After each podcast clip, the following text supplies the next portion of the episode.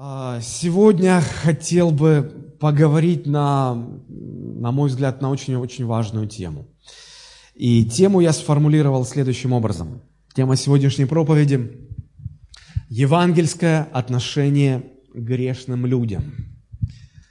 Евангельское отношение к тем людям, которые живут во грехе, живут без Бога, которых Библия называет грешниками. Грешники есть разные, есть совсем морально павшие грешники, есть очень культурные, воспитанные грешники, успешные грешники, процветающие грешники. Мы почему-то думаем, что если грешник, ну, это значит какой-то забулдыга под забором валяется в канаве весь пьяный. Есть очень успешные, состоятельные, богатые, влиятельные, но грешники. И их большинство. Иисус сказал, что ко спасению ведет узкий путь, и немногие идут по этому пути. Подавляющее большинство находится на широком пути, который ведет в погибель. И те, кто на этом пути, это грешники. Как бы это, может быть, неприятно было кому-то слышать, их больше, чем праведников. И нам нужно научиться правильно к ним относиться. Библия учит нас подвязаться за веру евангельскую. Помните, в послании к евреям сказано, чтобы мы подвязались или стояли за веру евангельскую. Но у нас не только вера должна быть евангельская. У нас все должно быть евангельское. Аминь. То есть основанное на Евангелии Иисуса Христа. Мышление должно быть евангельское. Поведение должно быть евангельское. И отношение к людям тоже должно быть евангельским. А что такое евангельское отношение к людям? Вот об этом мы и поговорим сегодня. Это то, как Евангелие учит относиться к людям. Это то, как человек, чья жизнь пропитана евангельскими истинами, который стоит на евангельских позициях, то, как он относится к людям. Люди бывают разные, как я уже сказал, да. Но чаще всего мы привыкли делить наше окружение на праведников и грешников, на своих и на чужих. Мы чуть-чуть поговорим о том, каким должно быть отношение к праведникам, кого Иисус оправдал, кому Иисус простил грехи, и кто сегодня идет по узкому пути. Но в основном, наверное, нам нужно понять и уяснить для себя, каким должно быть наше отношение к грешным людям. Все в этом мире строится на отношениях, правда? Наша возможность проповедовать Евангелие людям, она тоже во многом обусловлена тем, какие отношения у нас с людьми. Потому что если у нас плохие отношения с людьми, как им проповедовать? Да никак. Нас просто никто не будет слушать. Если у нас нет вообще отношений с людьми, нас тоже слушать никто не будет. В этом мире все строится на отношениях. Бизнес строится на отношениях, семьи строятся на отношениях, партнерство, церкви строятся на взаимоотношениях. И нам следует задуматься, что сама возможность для неверующего человека спастись тоже зависит от того, какие мы отношения построим с теми, кому мы хотим проповедовать Евангелие Иисуса Христа. Хорошо. Вы скажете, ну о чем тут рассуждать? Но мы же знаем правильный ответ. Любить их надо. Все правильно, любить надо. Но знаете на практике, с чем мы сталкиваемся? Я перечислю основные, самые распространенные варианты того, как христиане относятся к неверующим людям, к неспасенным людям. Очень часто верующие занимают позицию превозношения над неспасенными. Как ни крути, но где-то люди начинают себя чувствовать как бы выше. О, вы там внизу с дьяволом, а мы тут с Богом. Это неправильно абсолютно. Есть еще одна позиция, когда люди пытаются спорить, переспорить неверующих, доказать, что быть неверующим, это как-то, а верующим быть, это круто, это мощно. И люди начинают спорить. Я не так давно наблюдал просто какую-то истерию среди христиан в интернете. Выложил кто-то какую-то информацию по поводу того, что в какой-то далекой галактике астрономы сделали фотографию, и там нашли город Бога. И вот это вот, ну, боже мой, такая канитель. И христиане, давай вот делать посты с этой заметкой, и заголовки такие. Шах и мат всем атеистам. Вот, пожалуйста, да вам доказательства. Вот, неопровержимое. Вот, смотрите, мы вас переспорили. Друзья, ну какой спор? Ну о чем вообще речь? Это совершенно неправильно и неверно. Когда не удается переспорить, христиане начинают злорадствовать, к сожалению. Как много и как часто я слышал, когда уже не находя аргументы для спора, христианин, как ребенок, захлебываясь, говорит: да, ах ты так, значит, но хорошо, вот ты окажешься в аду, и будешь меня видеть, что я в раю, а я потом из рая тебе так пальчиком вот, а помнишь, а ты не захотел. Друзья, это такой бред, это такое детство, это такая глупость. Я не знаю, в этом ассортименте различных отношений верующих к неверующим часто всплывает и безразличие, когда люди замыкаются в какую-то свою субкультуру христианскую и считают, что больше вот никого нет. Все, мир там где-то уже пропал, а вот вся жизнь-то вот здесь вот, да. Ну и вплоть до ненависти какой-то. Вплоть до ненависти, потому что, я не знаю, когда мир потрясается какими-то такими вот откровенными событиями, типа вот событий недавних дней, когда в Соединенных Штатах Верховный суд узаконил права гомосексуалистов на однополые браки. Да, сколько я слышал из уст христиан фраз о том, что ой, эти мерзкие извращенцы, они там туда-сюда, пятое, десятое. Просто ненависть. Ненависть. Мы не научились еще как-то отделять грешника от его грехов, чтобы ненавидеть его грехи и любить его как человека. Это очень важно. Мы еще как-то терпимо относимся к своему неверующему соседу. Ну, а как насчет каких-то извращенцев? А как насчет каких-то маньяков, которые убивают людей, насилуют детей? Знаете, что я заметил? Я заметил, что чем ниже морально падает грешник, тем сложнее нам его любить. Потому что просто рядовой грешник, который никому плохого так особо ничего не делает, мы еще как-то можем его любить. Думаем, ну да, его надо любить.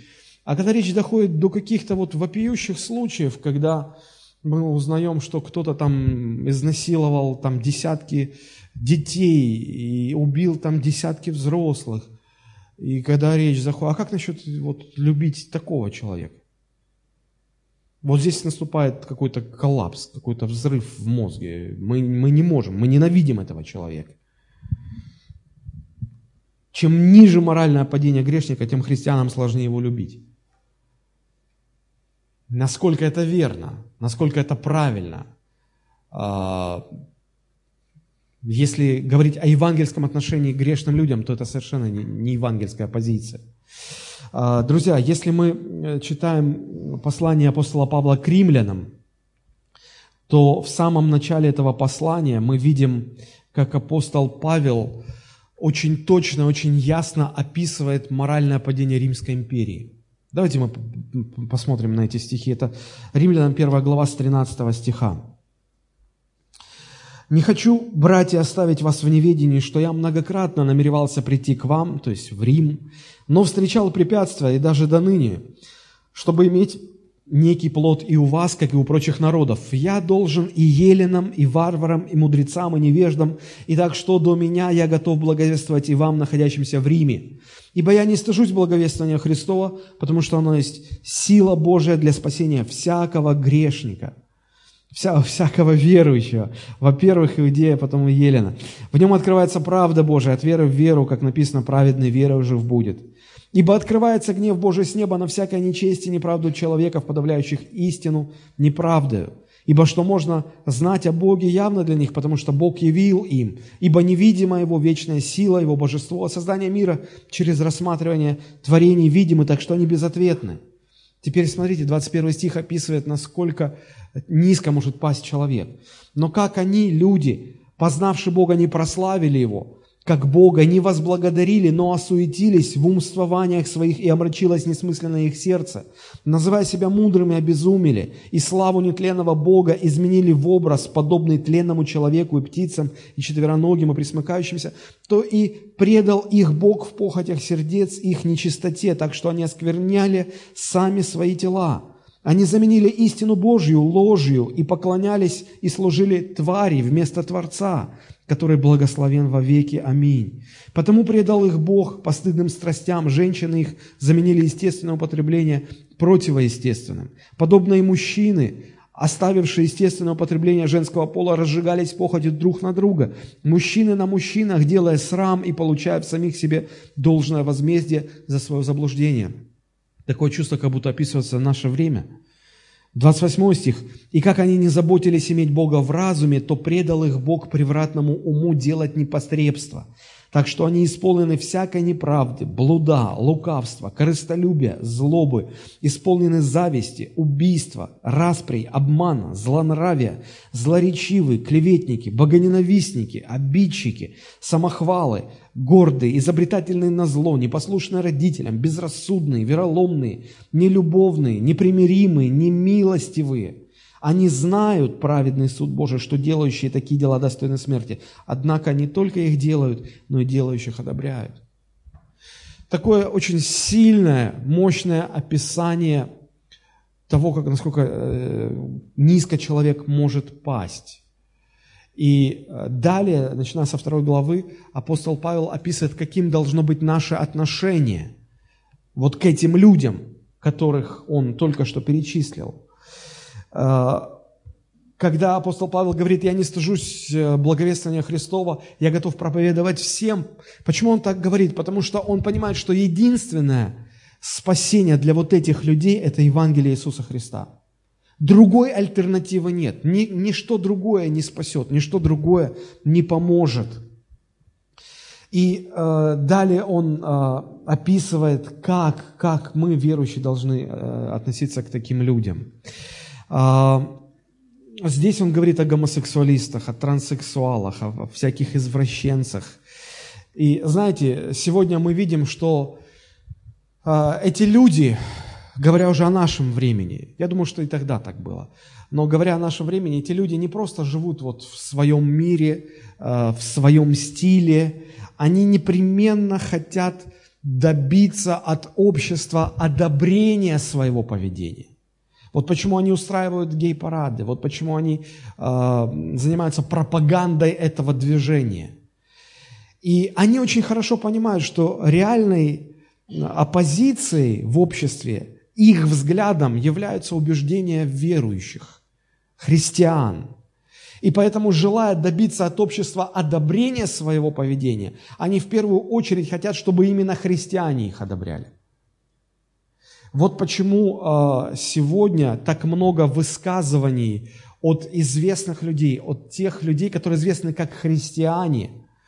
Это и руководители каких-то больших христианских движений. Это и американские президенты, которые, в общем-то, известно, что они были христианами. В истории американских президентов было 2 евангельских христианина. Это Джимми Картер и Билл Клинтон. И оба как-то неудачно себя проявили на своем президентском посту. Что касается Джимми Картера, он и сегодня жив. Ему 90 лет сегодня, и презентуя свою новую книгу, он сказал, вот я просто процитирую, он сказал, что Иисус Христос был бы не против гей-браков. Экс-глава государства убежден, что Иисус поддержал бы любой союз, основанный на искреннем чувстве. Об этом 90-летний Картер рассказал в интервью, представляя свою новую книгу.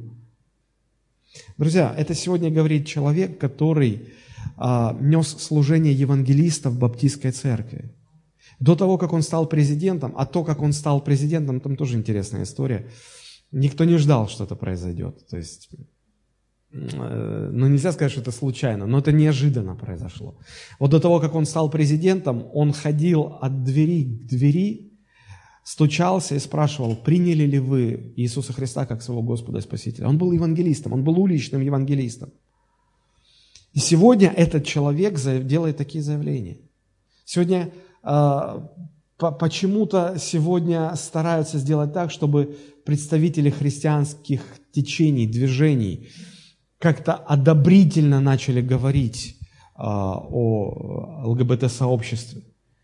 Есть очень много случаев, ну, не знаю, наверное, вы слышали эту историю, когда владельцев пекарни в Америке оштрафовали за то, что они отказались делать торт для гей-пары. Я просто прочитаю вот и заметку из новостей. Рейчел и Лаурель Боумен-Краер, это две женщины, лесбиянки, заказали торт на свою свадьбу. Однако Аарон и Мелисса Кляйн, которые являются владельцами кондитерской, отказались испечь торт для нетрадиционной пары, объяснив это тем, что их религиозные убеждения идут вразрез с подобными браками. Таким образом, Кляйнами был нарушен закон штата Орегон о борьбе с дискриминацией, который запрещает, в частности, отказывать в обслуживании клиента по расовым, половым, возрастным, религиозным и прочим признакам. За то, что они отказались испечь торт для пары лесбиянок, владельцы кондитерской были оштрафованы на $135 тысяч. Казалось бы, там на каждом шагу эти все бейкери, пекарни, кондитерские. Ну, простите за такое слово, чего вы поперлись к христианам? Вы же понимаете, что они, ну, вы будете давить на них. Там полно заведений, которыми владеют ваши же. Присоедините к ним. Нет, надо именно туда. Надо, чтобы вот чтобы потом сказать, а вот христиане для нас торт сделали. Значит, они нас поддерживают. Эта тенденция, она очевидна, друзья. И на этом-то история не закончилась. Но вы понимаете, что для обычной американской семьи, ну пусть у них малый бизнес, да, но $135 тысяч – это сумасшедшие деньги. И когда эта история получила огласку, то в интернете создали страничку, на которой собирали деньги для этой пары, чтобы они выплатили вот этот штраф. Собрали уже больше 100 тысяч. Когда собрали больше 100 тысяч, владельцы хостинга, на котором сайт был размещен, обрушили все, закрыли, деньги пропали. То есть, какое-то безумие просто. Это не единичный случай. Сегодня многие христиане, владельцы кафешек, забегаловок, там, дайри, пиццерии, вот они закрываются, потому что они не знают, как себя вести, они боятся вот этих конфликтов, стычек, столкновений. Друзья, как реагировать на это все? Можно сказать, да это у них там, да, сегодня это у них, завтра это у нас будет. Завтра мы столкнемся с тем, что к нам будут приходить и требовать от нас одобрения всего этого. А как к нам относиться? А мы не знаем. Когда сегодня в церкви приходят представители ЛГБТ-сообщества, вот представьте, сегодня пришел бы к нам на служение человек такой и сказал бы открыто, что «ну я гей». Как бы вы отнеслись? Я знаю церкви, в которых на этих людей смотрят с брезгливостью. Фу, пошел отсюда. Друзья, они такие же люди, как и все остальные. Я не одобряю их поведение, но я говорю, что мы должны к ним относиться, видеть в них прежде всего людей. А как им спастись, если мы на них брезгливо смотрим? Кто с ними будет вести работу? Кто растолкует, как нам относиться к таким людям? И вот мне эта тема кажется очень актуальной, потому что человек, который заранее подготовился, он в будущем не попадет в просак. Я верю, что Бог хочет нас сегодня подготовить к тому, с чем мы столкнемся уже завтра. И я хотел бы показать в Писании, в чем заключается евангельская позиция, евангельское отношение к таким людям. Вообще, возможно, наверное, три варианта, как относиться к таким людям. Первый вариант – это либеральное отношение. Либеральное слово «liberty», «свобода». Когда человек говорит, да ладно, ну что там, это же не проблема, в конце-то концов. В принципе, все страшно особо ничего, но они так себя видят, но они так чувствуют, все, пусть самовыражаются таким образом. В конце концов, у всех свои странности. Вот в частности такую позицию занял Джимми Картер и многие-многие христианские лидеры сегодня на Западе.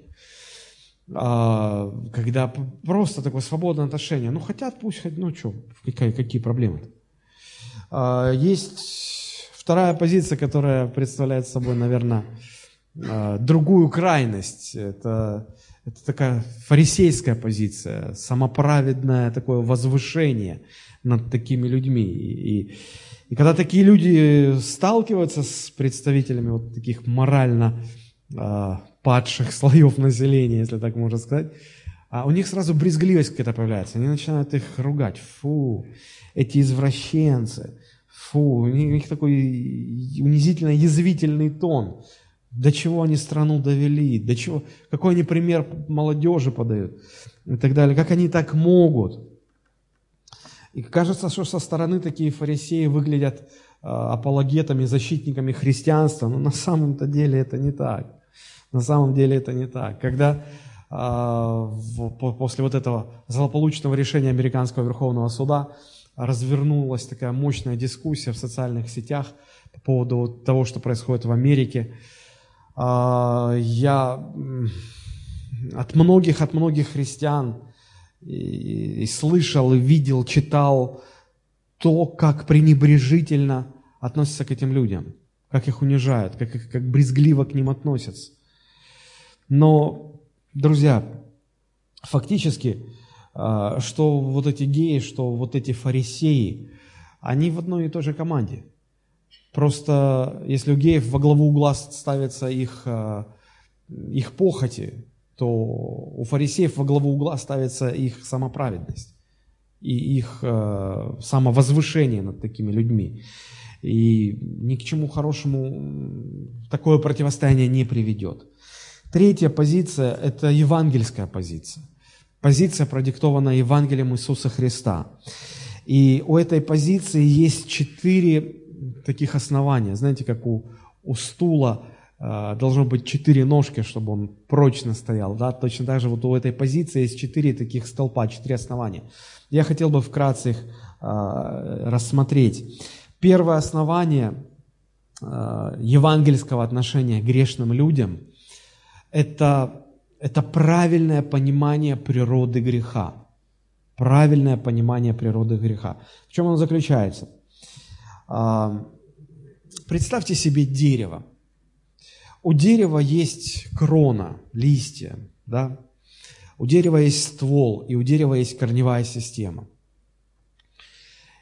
И если вас беспокоит то, что с дерева падают листья, вы ищете какое-то решение этой проблемы, да? Но вы можете просто их подметать. Но когда вы придете на следующее утро, что вы обнаружите? Листья опять падают. И если вы будете каждый раз подметать, то каждый день они снова будут падать. Это не решит проблемы. Вы можете срубить ветки, срубить крону, оставить пенек. Но через некоторое время знаете, что произойдет? Из этого пенька станут расти новые веточки. И если им позволить, дерево вырастет снова. Снова будет крона, снова будут листья и так далее. Если вы хотите решить проблему кардинально, что вам нужно сделать? Выкорчевать корни. Вот точно так же и грех. У греха есть корни, и у греха есть крона, листва. Так вот, все формы морального падения, моральных извращений – это листья на этом дереве. А что является корнем греха? А корень греха всегда один и тот же. Посмотрите, как об этом говорит апостол Павел в послании к римлянам, 1 глава, 21-22 стихи. Смотрите. «Но как они, эти люди, о которых мы сейчас говорим, познав Бога, не прославили Его как Бога и не возблагодарили, но осуетились в умствованиях своих, и омрачилось несмысленное их сердце, называя себя мудрыми, обезумели». То есть проблема, корень проблемы не в греховных формах. Эти колятся, эти мужики с мужиками спят, те спиваются, эти еще что-то. Это все листочки. А корень в том, что эти люди отвергают Бога. И если уж речь заходит о представителях ЛГБТ-сообщества, то их проблема не в том, что им нужно изменить отношение к сексуальной жизни. Их проблема в том, что они отвергают Бога. Если мы будем пытаться их изменять, говорить, что нельзя, чтобы мужики с мужиками, а женщины с женщинами, нельзя колоться, нельзя пить, это все равно, что листики подметать.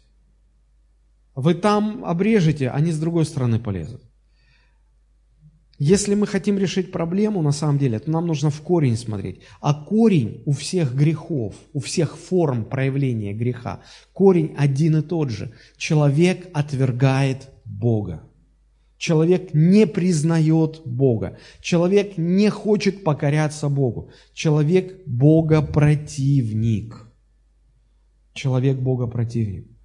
Поэтому спорить с такими людьми по поводу их поведения, это бесполезно, это бессмысленно. Это все равно, что спорить с человеком, у которого другие стандарты. Знаете, вот в Европе уже давно перешли на метрическую систему исчисления. Да? Сантиметры, метры, граммы, килограммы, километры. А в Америке до сих пор же все по-другому. Да? Они до сих пор все мерят фунтами, этими дюймами, ярдами, милями. Все не как у людей. Вот. И представьте, что вы спорите с человеком, у которого другая система. Вы говорите, длина этой комнаты, вот, стены в этой комнате, вот 5 метров. Он говорит, нет, не 5 метров, а 5,5 ярдов. И как договориться? Никак, у вас разные стандарты.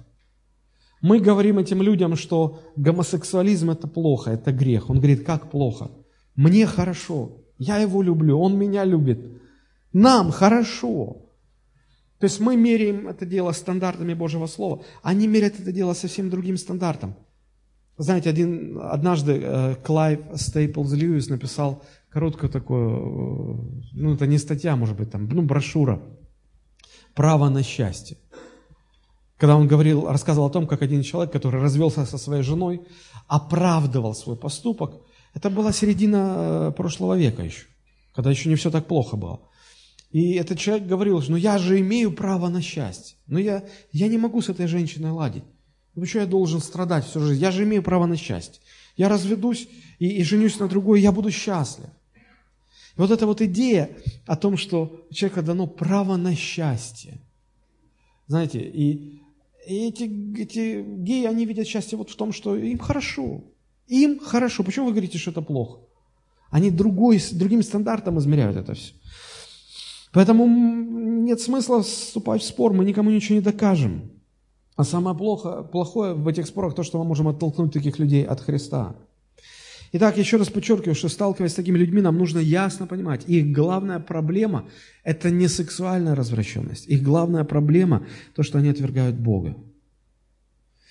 Нам нужно им донести каким-то образом, чтобы они поняли и признали, что есть Бог, что Он Господь, что Он определяет, что хорошо, а что плохо. Если они признают Бога Господином над собой, Он им поможет перестроиться. Он им поможет измениться, Он их спасет от этого. Вот это первая вот эта ножка стула в основании евангельской позиции, евангельского отношения к грешникам. Мы должны понимать природу греха, что все дело не в формах проявления греховной природы, а в греховной сути. Дело не в том, что этот ворует, этот пьет, этот колется, а этот блудит. Дело в том, что у них у всех один корень, они все отвергают Бога.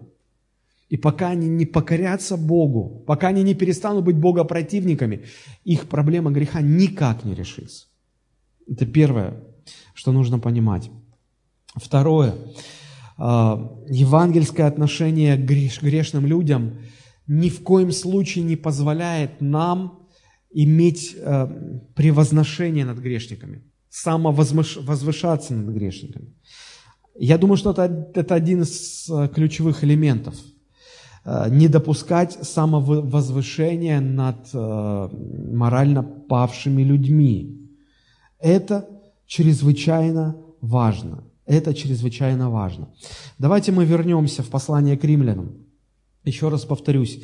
1 глава заканчивается описанием вот этого глубокого морального падения людей. А 2 глава, посмотрите, как она начинается. Мы должны помнить, что в оригинале Новый Завет писался без разделения на главы, на стихи. И просто я говорю это, чтобы у вас не сложилось впечатление, что вот в первой главе апостол Павел затрагивает одну тему, и с окончанием первой главы эта тема закрыта. Начинается вторая глава, и как бы начинается совсем о другом говорить. Нет, то, что начинается во второй главе, это прямое продолжение того, чем заканчивалась первая. И посмотрите, описав вот этих людей, что говорит апостол Павел нам, верующим. Смотрите, 2 глава, 1 стих. «Итак, неизвинителен ты, всякий человек, судящий другого». Смотрите, апостол Павел прекрасно понимает, что когда мы слышим про таких людей, когда мы видим этих людей, когда мы с ними сталкиваемся, первое, что рождается в сердце? Осуждать их, да как ты можешь, да вы извращенцы, да что вы себе позволяете, да вы что, совсем с ума сошли? Первое, что рождается в душе, это желание осудить.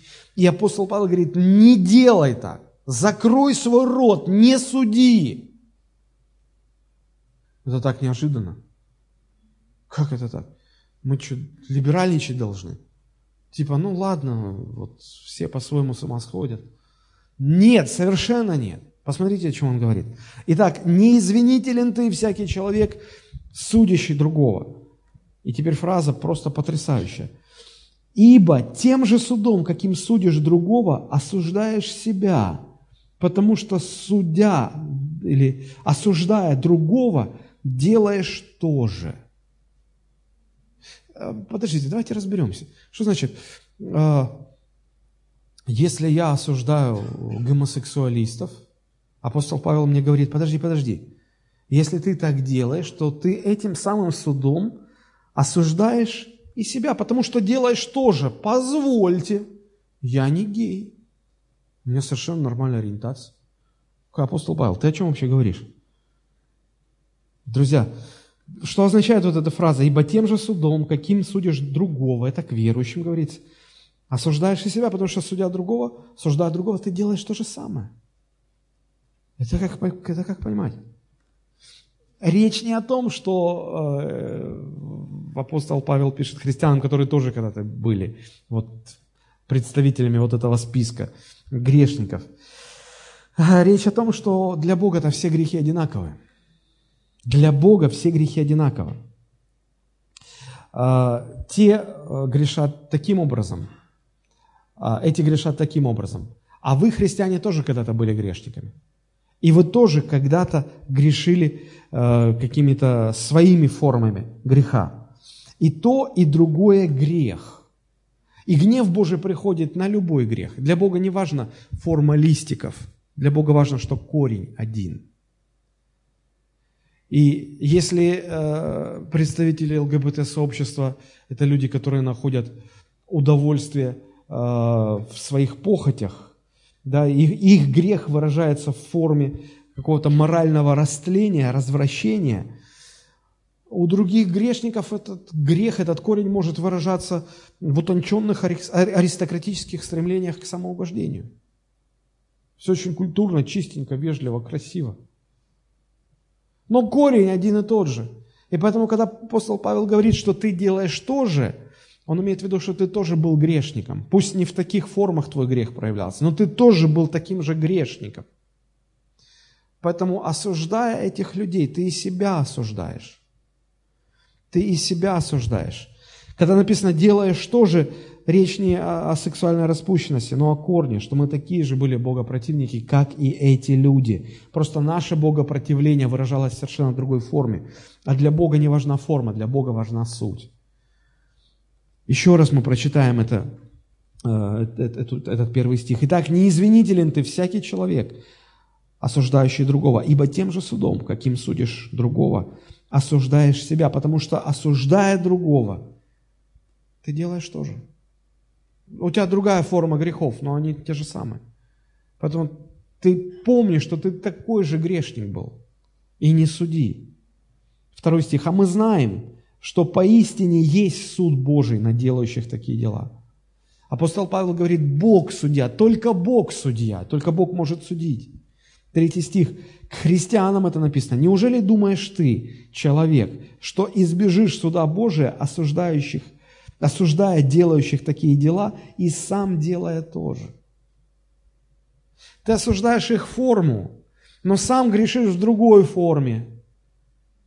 И неужели ты, требуя справедливости для них, думаешь, что под эту справедливость не попадешь и ты, потому что ты тоже грешный?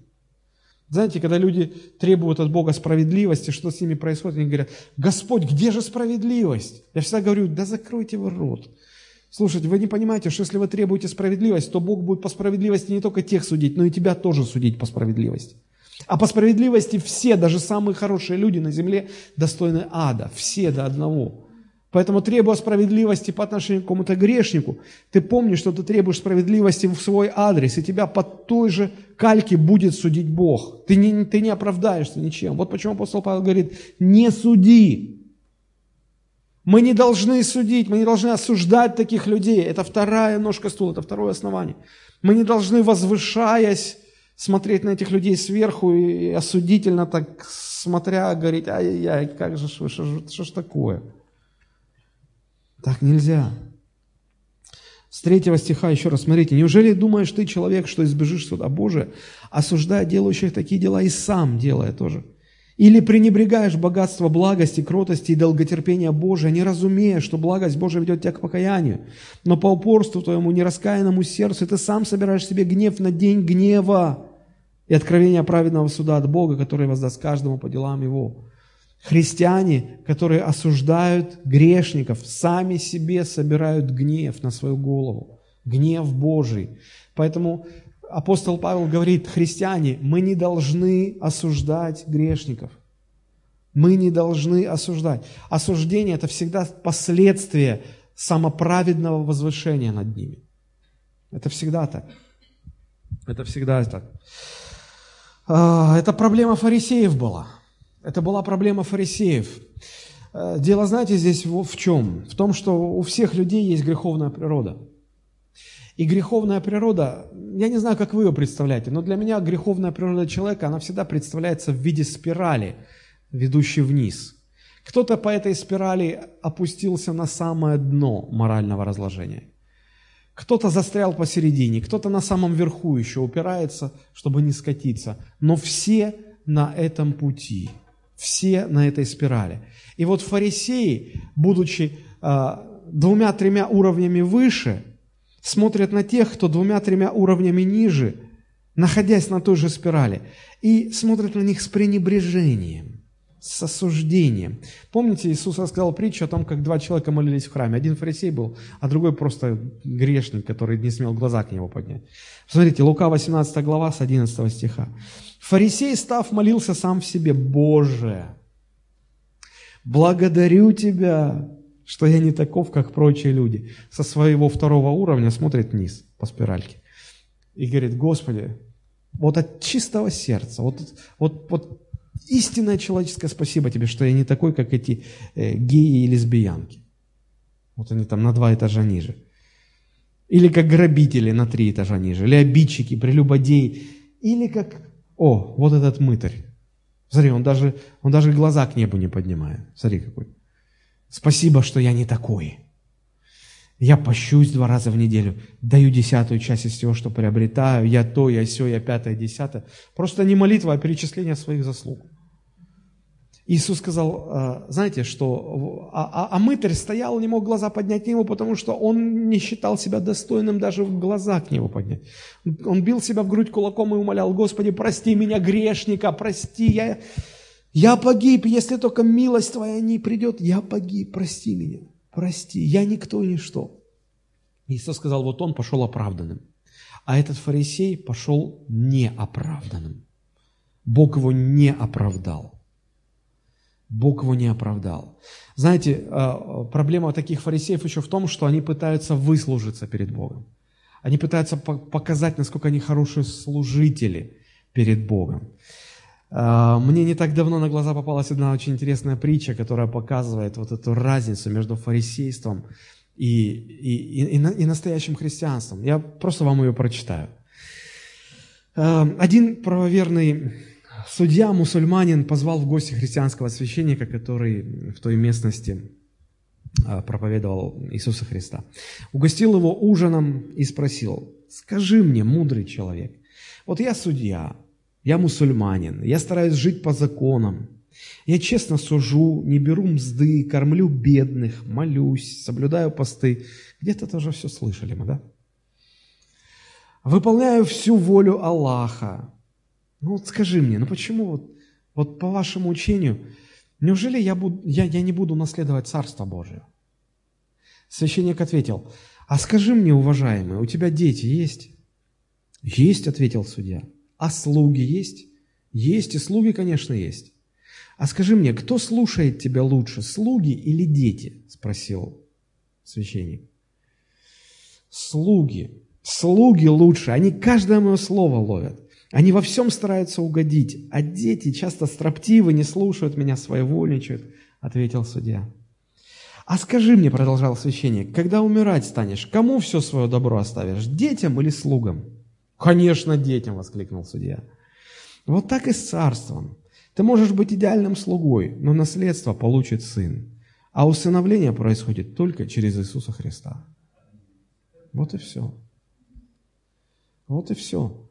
Неважно, как хорошо ты служишь, какой ты высоко... Неважно, как высоко ты на этой спирали греховной ДНК. Неважно. Царство наследуют только дети. А детьми становятся только через Иисуса Христа. Это очень важно понять. Дети могут быть строптивые, дети могут быть упрямые, но они дети. И ничего с этим не поделаешь. Потому что все согрешили, все. И продолжая эту тему, в послании к Римлянам, в 3 главе 10 стихом апостол Павел пишет, как написано: «Нет праведного ни одного, нет разумеющего, никто не ищет Бога, все совратились с пути, все до одного негодны, нет делающего добро ни одного». Все негодны. И потому и путь спасения для всех одинаковый, независимо от заслуг человека. 23 стих. «Потому что все согрешили и лишены славы Божией, получая оправдание даром, по благодати Его, искуплением в Иисусе Христе, которого Бог предложил в жертву умилостивления в крови Его через веру для показания правды Его в прощении грехов, соделанных прежде».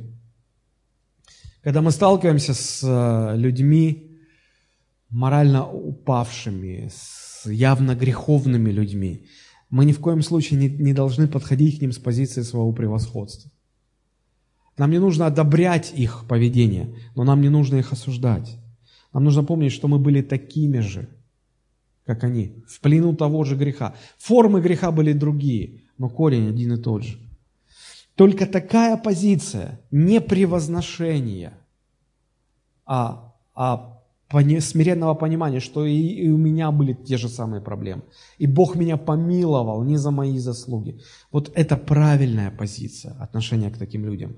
Посмотрите, как об этом говорит апостол Павел в послании к Титу, 3 глава, с 3 стиха. Он говорит: «Ибо и мы были некогда несмысленны, непокорны». Да, мы, верующие христиане, тоже такими были. Заблудшими были рабы похоти и различных удовольствий. Жили в злобе и зависти, были гнусными, ненавидели друг друга. Когда же явилась благодать и человеколюбие Спасителя нашего Бога, то Он спас нас не по делам праведности, которых бы мы сотворили, а по Своей милости, банию возрождения, обновления Святым Духом, которого излил на нас обильно через Иисуса Христа, Спасителя нашего, чтобы, оправдавшись Его благодатью, мы по упованию сделались наследниками вечной жизни. Вот в этом и сила Евангелия, в этом сила евангельской позиции, евангельского отношения к грешным людям. Еще раз хочу повторить, вот есть три возможных позиции. Это либеральная позиция, либеральное отношение, когда человек просто говорит: да все нормально, но это всего лишь их индивидуальное такое самовыражение. Есть фарисейская позиция, самоправедное отношение, когда в адрес таких людей мы позволяем такой унизительно извительный тон: фу, какая мерзость, фу, какие они извращенцы. Есть евангельская позиция, когда смиренно человек говорит: я тоже был грешником, ничем не лучше, чем они. Может, формы греха только были другими. Но только Божья благодать меня подняла.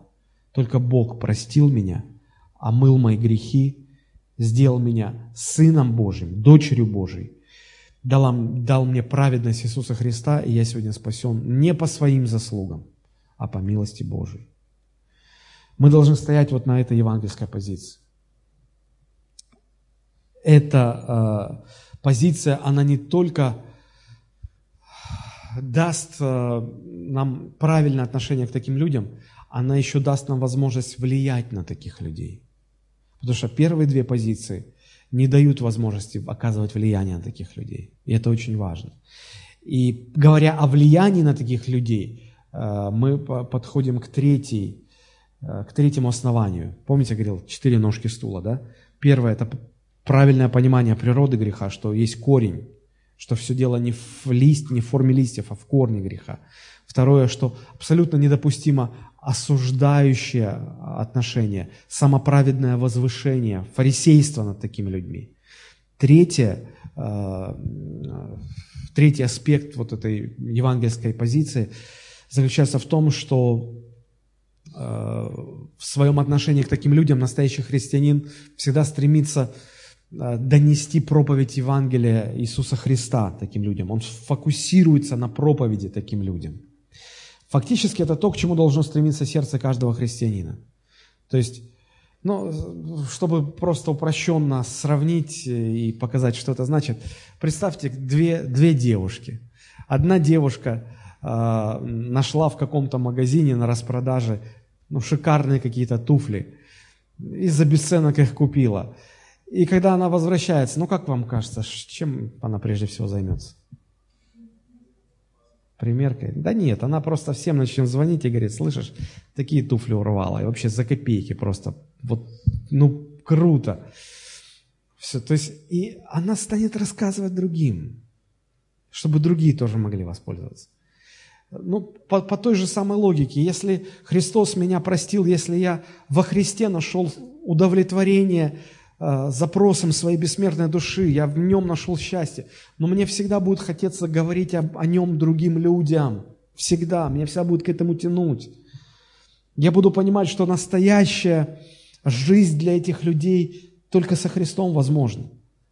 И на этих людей я буду смотреть как на всех остальных. По сути, все люди, они же, знаете, как поговорка гласит, что рыба ищет где глубже, а человек ищет где лучше. Мы все стремимся к счастью, к удовлетворению какому-то, да? А вот эти люди, которых мы называем извращенцами, или кто-то их называет извращенцами, это те люди, которые в своих поисках счастья уже давным-давно свернули не на ту дорогу, и они так глубоко, так далеко по ней зашли, что сегодня они уже, у них сбились все прицелы, сбились все координаты, они уже сегодня готовы делать какие угодно извращения, чтобы попытаться удовлетворить вот эти свои похоти. А там же, понимаете, какая система? Чем больше тебе хочется, тем больше ты пытаешься себя этим насытить, а оно не насыщает, а только усиливает жажду. Это все равно, что пить Кока-Колу, пытаясь удовлетворить жажду. Если вы чувствуете жажду, вы начинаете пить газировки, вы не удовлетворяете жажду, вам хочется еще больше пить. И вы снова, и снова, и снова, и снова. Удовлетворения нету. Так же и у них. Они просто, мы думаем, да как им в голову такое приходит? А у них с каждым таким извращением жажда становится сильнее и сильнее. Поэтому они идут на это все. Поэтому на них нужно смотреть, как на людей несчастных, которым нужна помощь. Когда вы понимаете, что только Христос их может насытить. Только со Христом они могут быть счастливы. Вот почему апостол Павел говорил, Римлянам 1 глава, 14 стих. Он говорит: «Я должен и еленам, и варварам, и мудрецам, и невеждам, и так, что до меня, я готов благовествовать всем, и вам, находящимся в Риме. Я не стыжусь благовествования Христова, потому что в нем есть сила ко спасению всякому верующему. В нем праведность Божья открывается». Поэтому нормальный христианин, если он нашел счастье во Христе, он всегда будет стремиться донести Евангелие другим людям. Если есть те христиане, которые стыдятся, то это, наверное, только потому, что они Они сами во Христе счастья не нашли. Они на Евангелие смотрели как на способ удовлетворения своих нужд, как на инструмент достижения своих потребностей, своих желаний, своих удовольствий своих. Я не открою вам Америку, если скажу, что довольно много христиан сегодня принимает Евангелие именно как инструмент для достижения своих удовольствий. А происходит это отчасти потому, что так проповедуется Евангелие. Вот прими Христа, Он тебе даст дом, богатство, жену красавицу, бизнес, все. Твои планы будут осуществлять. Как будто вот Богу делать нечего, Он только думает, как вот все желания этих людей все исполнить сразу. Но знаете, Евангелие не поможет вам в исполнении, в достижении ваших удовольствий. Евангелие в этом деле не поможет. Если вы так приняли Евангелие Иисуса Христа, то вы очень быстро в нем разочаруетесь. Оно не даст вам то, что вы хотите. Оно о другом, оно о спасении грешника от его грехов. И вот если в этом вы не нашли счастье, то по-другому оно не сделает вас счастливым. Поэтому проповедующие христиане – это те христиане, которые счастье во Христе нашли. Они нашли Христа как помощника в реализации своих проектов в жизни. Это очень важно понимать, эту разницу. Если человек не находит счастья во Христе, он будет находить счастье в своих похотях. Вот почему немало сегодня различных так называемых христианских служителей, которые там упал, там упал, там упал. И думаешь, Боже мой, что же он творит? Он счастья во Христе не нашел. А другой альтернативы нет, как искать в похотях. И поэтому поэтому это все и приводит к такому печальному концу. Итак, третий аспект вот этого евангельского основания или позиции – это стремление принести этим людям Евангелие Христово. Первое – это правильно понимать природу греха. Второе – не допускать самовозвышающей такой праведности, осуждения. Третье – это стремиться проповедовать Евангелие Иисуса Христа. И четвертое – это научиться искренне любить людей. В этих грешников увидеть прежде всего людей и этих людей любить. Потому что когда мы говорим о проповедниках, о проповеди Евангелия Иисуса Христа, то понятно, что проповедующий Христа грешнику, он должен любить этого грешника. Иначе какой из тебя проповедник? Разве что такой проповедник, каким был пророк Иона. Помните, Бог послал пророка Иону в Ниневию и сказал, проповедуй там, что если они покаятся, то я не уничтожу Ниневию. А Ниневия – это был город, который находился во вражде с Израилем. Это все равно, что, я не знаю, маршала Жукова посылать в ставку Гитлера, чтобы он проповедовал, что если Гитлер покается перед Богом, то Бог не уничтожит Германию. Ну, примерно такое соотношение было бы. Вот, и надо ли говорить, что Иона ненавидел ниневитян? И он не хотел идти. Потом, когда Бог все-таки его заставил туда идти, он пошел. И он таки проповедовал. Но знаете, что он потом сделал? Он потом вышел за город, нашел такое возвышенное место, с которого весь город виден. Сел под деревцем, в тени деревца, разложил там бутербродики и сел ждать, когда Бог начнет уничтожать Ниневию. То есть, можно ли сказать, что он любил этих людей? Да нет, он ждал, он сделал, что Бог от него требовал. А потом он стал смотреть, Господи, когда ты начнешь... И он так огорчился, когда Бог помиловал. Там даже такие слова есть в книге пророка Ионы. «Огорчился до смерти». Знаете, сегодня есть такие проповедники, которые проповедуют людям Христа, а потом, когда эти извращенцы принимают Иисуса и становятся праведниками, они огорчаются. Ну вот, я-то надеялся, что Бог его покарает, а Бог его спас. Нам нужно научиться любить людей. Вот Христос умел это делать. А фарисеи, они всегда на Христа зуб точили, они всегда укоряли его. Когда Иисус заходил в дом мытаря, а мытари – это же были сборщики налогов. Их вообще предателями считали в народе. И прийти в дом мытаря, а еще тем более сесть, есть с ним за один столом, это считалось вообще, неприемлемо абсолютно было. И когда Иисус зашел в дом Закхея, мытаря, которого весь город ненавидел, фарисеи, как он может войти в его дом? Как он может есть с ним за одним столом? А Иисус говорит, Лука 19:9, Иисус сказал ему, то есть Закхею, ныне пришло спасение дому сему, потому что и он сын Авраама. Кто? Да это предатель. Нет, он сын Авраама. Потому что Сын Человеческий пришел взыскать и спасти погибшие. Фарисеи упрекали Иисуса. Помните, когда один богатый фарисей пригласил в свой дом Иисуса? И там такая была деталь одна. Когда заходили в дом, то там был раб, который мыл ноги всем входящим. Это был знак такого особого почтения, уважения к гостю. И представляете, всем помыли, а Иисусу не помыли. Ему демонстративно, как сегодня, не пожали бы руку. И вот пир начался, Иисус где-то там лежит, и вдруг, я не знаю, как ворвалась в дом, внутрь, известная на весь город проститутка. И она бросается к ногам Иисуса, начинает плакать, умолять о прощении, и волосами своими вытирает ноги Иисус. И этот фарисей лежит и сам в себе думает, сам в себе говорит, если бы он был пророк, то знал бы, кто и какая женщина прикасается к нему, ибо она грешница. А Иисус поворачивается к нему и говорит, Симон, я знаю, что она грешница. Я пришел в твой дом, и ты ноги мне не омыл. Ты показал, как ты ко мне относишься. А эта женщина вот уже сколько времени не перестает омывать мне ноги своими слезами и волосами своей головы вытирает их. Знаешь, почему она так делает? Потому что она осознает, сколько ей прощено, и какая она грешница. А ты сидишь и думаешь, что ты великий праведник, хотя ты такой же, как она. Но только ты о себе думаешь слишком высоко.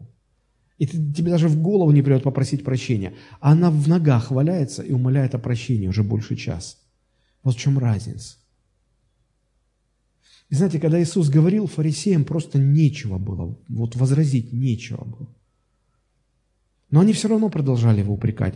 Они однажды прямо из постели вытащили женщину, которая, ее застукали в блуде, бросили к ногам Иисуса и говорят, Иисус, все, закон говорит ее побить камнями. Проповедник любви, что скажешь?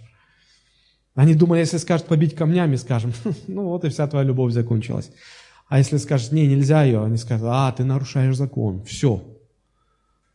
Вот он, турецкий гамбит, все никак. И что делает Иисус? Он говорит гениальную фразу, говорит, кто из вас без греха? Давай, начинай ее побивать камнями. И все разошлись. Иоанн 8:10. Иисус, восклонившись и не видя никого, кроме этой женщины, сказал ей, «Женщина, где твои обвинители? Никто не осудил тебя». Она отвечала, «Никто, Господи». Иисус сказал ей, «Я не осуждаю тебя. Иди и впредь не греши». Посмотрите, он не оправдывал ее. Он не одобрял ее поведение. Но он не осуждал ее. Он говорит, я не осуждаю тебя, но не делай так больше, не живи так больше. Надо ли говорить, что она после этого не вернулась к прошлому? Это меняет, благодать Божия меняет жизнь человека. Нам нужно научиться любить грешников и искренне желать их блага. Научиться отделять грех от человека, грех от грешника. А мы не только грех от грешника отделить не можем, мы праведность от праведника отделить не можем, чтобы любить праведника. Я на этой неделе встретил цитату на английском языке, она меня затронула, потому что я много рассуждал раньше на эту тему. В переводе эта цитата звучит так. «Некоторые люди ценят не вас, но свою потребность в вас. Как только эта потребность исчезает, вы им больше не нужны». Мне сразу вспомнились фразы, я много раз слышал от проповедников, от пасторов, от служителей, от рядовых членов церкви. Я много раз слышал такие фразы, типа того, когда когда люди говорят, а зачем нам нужен проповедник без помазания? Зачем нам нужен проповедник, которому не содействует Бог? Я слышал одного пастора, который, проповедуя, он как-то так обреченно сказал, говорит, ну я понимаю, что если бы не помазание Божие, я тут никому не нужен. Я не нужен людям, если на мне не будет Божьего помазания. И я подумал, Господи, какая жуткая обреченность, что-то здесь не так. Неужели мы должны любить проповедника только если на нем помазание? А сам как человек, он что, не имеет никакой ценности? Выходит, пока проповедник нужен, его любят. А любят-то на самом деле не его. А любят свою потребность в нем. И пока эта потребность восполняется, он нужен, да, его любят. А если он заболеет или стареньким станет и не сможет нести служение, все, он никому не нужен. Он никому не нужен. Я не буду называть фамилию, но я знаю одного, знал ситуацию одну, мне рассказывали, человек, который возглавлял союз, не буду тоже говорить какой, христианский большой союз на протяжении 2 или 3 десятков лет, по-моему, 3 десятков лет, еще в советское время, когда все это было. И его все уважали, почитали. И знаете, когда он ушел на пенсию, о нем все забыли. Его однажды пригласили на какую-то христианскую конференцию. Он опоздал, и у него спросили, а почему, как? Он говорит, я уже старенький, на метро, на метро задержался. И когда стали расспрашивать, оказывается, ему не платят пенсию, у него нет денег, он всеми забыт, он живет в нищете. И когда организатор этой конференции, когда он узнал это, он вывел его на сцену, говорит, люди, что вы делаете? Что вы творите? Они собрали для него пожертвования, они взяли его на обеспечение. Он умер, правда, после этого очень быстро. Но вот это проблема, на самом деле это проблема большая. Это проблема. Знаете, мне вспоминается царь Давид, который очень высоко ценил своего тестя Саула. А Саул как раз и был проповедником-то без помазания, помазанником без помазания. Потому что, помните, сам Бог сказал, я жалею, я отступил от Саула. Помните это место? И он был помазанником без помазания. Но Давид не решался поднять на него руку. Давид запрещал людям плохо говорить про этого человека. И однажды, когда Саул погиб в бою, какой-то умник посчитал, что эта весть станет радостной вестью для царя Давида. Он прибежал и сказал, Давид, радуйся, твой враг Саул повержен на поле битвы. А Давид приказал его казнить за то, что он сделал из этого радостную весть, за то, что он подумал, что царь Давид будет этому радоваться. Давид устроил траур, похороны, отдал последнюю честь, воздал почести. А ведь Саул был богоотступником. Ведь по человеческому-то рассуждению, что можно было уважать-то в Сауле? Он самодуром был. Самодуром, который постоянно искал смерти Давида, много раз ему обещал, что не будет его трогать, много раз нарушал свое слово. Вряд ли он был интересным, приятным человеком последние годы-то своей жизни. Но Давид помнил, что это его тесть. Он когда-то был женат на дочери Саула. Он был просто человеком. Пусть не хорошим человеком, но человеком. А ведь Иисус Христос говорил, что Отец Небесный любит и добрых, и злых. И Он говорил, что если мы будем любить и добрых, и злых, в людях людей видеть прежде всего, то мы будем подобны Отцу нашему Небесному. Мы не только не научились отделять грех от грешника, чтобы грех ненавидеть, а грешника любить, мы не научились отделять помазанника от его помазания, отделять славу Божию от Божьего человека. За помазание нужно воздавать славу Богу, А человека нужно любить независимо от его помазания. Потому что Бог всегда допускает в жизни своих помазанников время или дни бесчестия. Помните, пока царь Давид был на коне, пока он был на престоле, все его любили, почитали, уважали, но Бог допустил в его жизнь время, когда родной сын Давида, Авессалом, поднял бунт, сверг своего отца с престола, и Давид вынужден был в бесславии, в бесчестии убегать из города. В судьбах праведников иногда встречаются бесславные дни. Бог допускает это. И вот когда Давид проходил через этот период времени, те люди, которые вчера его славили, восхищались им и любили его, они, как тот Семей, шли подаль, боясь ближе подойтись, кидали в него камни и проклинали его, что было сил. Кому нужен праведник без славы Божией, помазанник без помазания? Но это был все тот же самый Давид. И дело в том, что такие периоды проходят, и Бог возвращает былую славу. Да что там Давид, с самим Иисусом Христом было такое. Пока Иисус въезжал в Иерусалим торжественно, и все кричали ему: «Осанна, Осанна, слава царю грядущему!» И все радовались. И вот сам Бог допускает в жизнь своего Сына время бесславия, когда сам Бог оставляет своего Сына, оставляет. И как сильно меняется реакция толпы. Они неделю назад кричали «Осанна», а теперь они кричат «Распни его». Они плюют ему в лицо, они издеваются, говорят: «Спасал других, спаси сам себя, сойди с креста, тогда мы уверуем».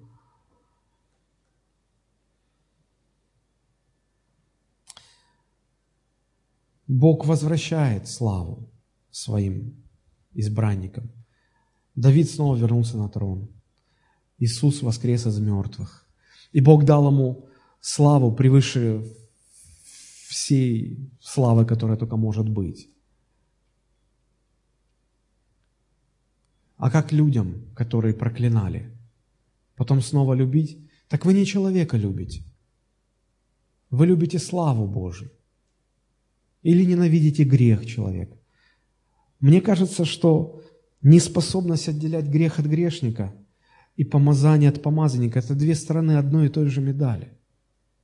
Когда мы ценим не человека, когда сам человек уходит на второй план, а на первый план выходит либо слава человека, либо его бесчестие, либо его бесславие. И в зависимости от того, там слава или бесславие, мы определяем свое отношение. Если бесславие, мы говорим: «О, извращенцы, грешники». Если слава, мы говорим: «О, да, мы любим этого человека, мы его возвышаем». Но на самом деле не человека мы любим или ненавидим, а мы реагируем на его славу или на его бесславие, а сам человек на заднем плане остается. Мне кажется, вот в этом-то проблема. В этом проблема. Нам нужно научиться любить людей. Тогда мы будем подобны Отцу нашему Небесному. Потому что Он любит и добрых, и злых.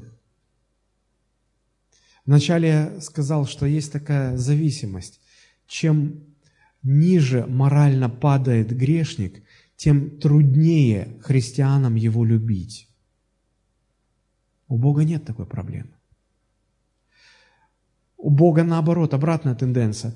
Писание говорит: когда умножается грех, начинает преизобиловать благодать. И мне кажется, что чем более человек грешен, чем ниже он опустился по этой спирали на самое дно, тем больше любви высвобождается в Божьем сердце к этому человеку. А в сердце христианина, наоборот, тем меньше. Вот в чем проблема, друзья. Вот в чем разница. Я понял одну простую вещь. Не любящий грешника не будет любить и праведника. Не любящий грешника не будет любить и праведника. Как важно, чтобы церковь сегодня понимала эти простые истины. Вот на этих четырех на этих четырех основаниях и держится евангельская позиция, евангельское отношение к грешным людям. Первое – это то, что мы понимаем подлинную природу греха. Второе – мы не допускаем осуждения и самовозвышения над такими людьми. Третье – мы стремимся им проповедовать Евангелие словами, делами, жизнью, как угодно, как они принимают. И четвертое – мы учимся любить их как людей, отделять их грехи от них, и ненавидя грех, и осуждая грех, любить людей. Вот это четыре основания для евангельской позиции, для евангельского отношения к грешным людям. Мне кажется, именно это имел в виду, когда апостол Павел, когда говорил 1 Коринфянам 9:22. Он сказал: «Для немощных я был как немощный, чтобы приобрести немощных. Для всех я сделался всем, чтобы спасти, по крайней мере, некоторых. Сие же делаю для Евангелия, чтобы быть соучастником его». Что вы делаете для того, чтобы быть соучастником Евангелия? Вот в чем вопрос. Задайте себе вот эти четыре вопроса. Понимаете ли вы истинную природу греха? Смотрите ли вы на листья, на форму этих листьев, или вы смотрите на корень? Корень у всех одинаковый. Второй вопрос. Нет ли в вашем сердце самоправедного возвышения над такими людьми? Осуждения в их адрес, превозношения? Допускаете ли вы вот этот язвительный тон? Развращенцы, уроды. Третий вопрос. Горит ли ваше сердце, чтобы нести Евангелие грешным людям? Видите ли вы, что только в этом люди могут найти счастье? Стремитесь, есть ли в вашем сердце огонь в этом плане? И четвертый вопрос. Обнаруживаете ли вы в своем сердце искреннюю любовь к этим людям? Независимо от их славы или бесславия, просто их самих любите ли вы? Учитесь ли вы любить грешника, независимо от его грехов? И учитесь ли вы любить праведника, независимо от его праведности? Ответы на эти вопросы, по сути, покажут вашу позицию, то, как вы относитесь к грешным людям.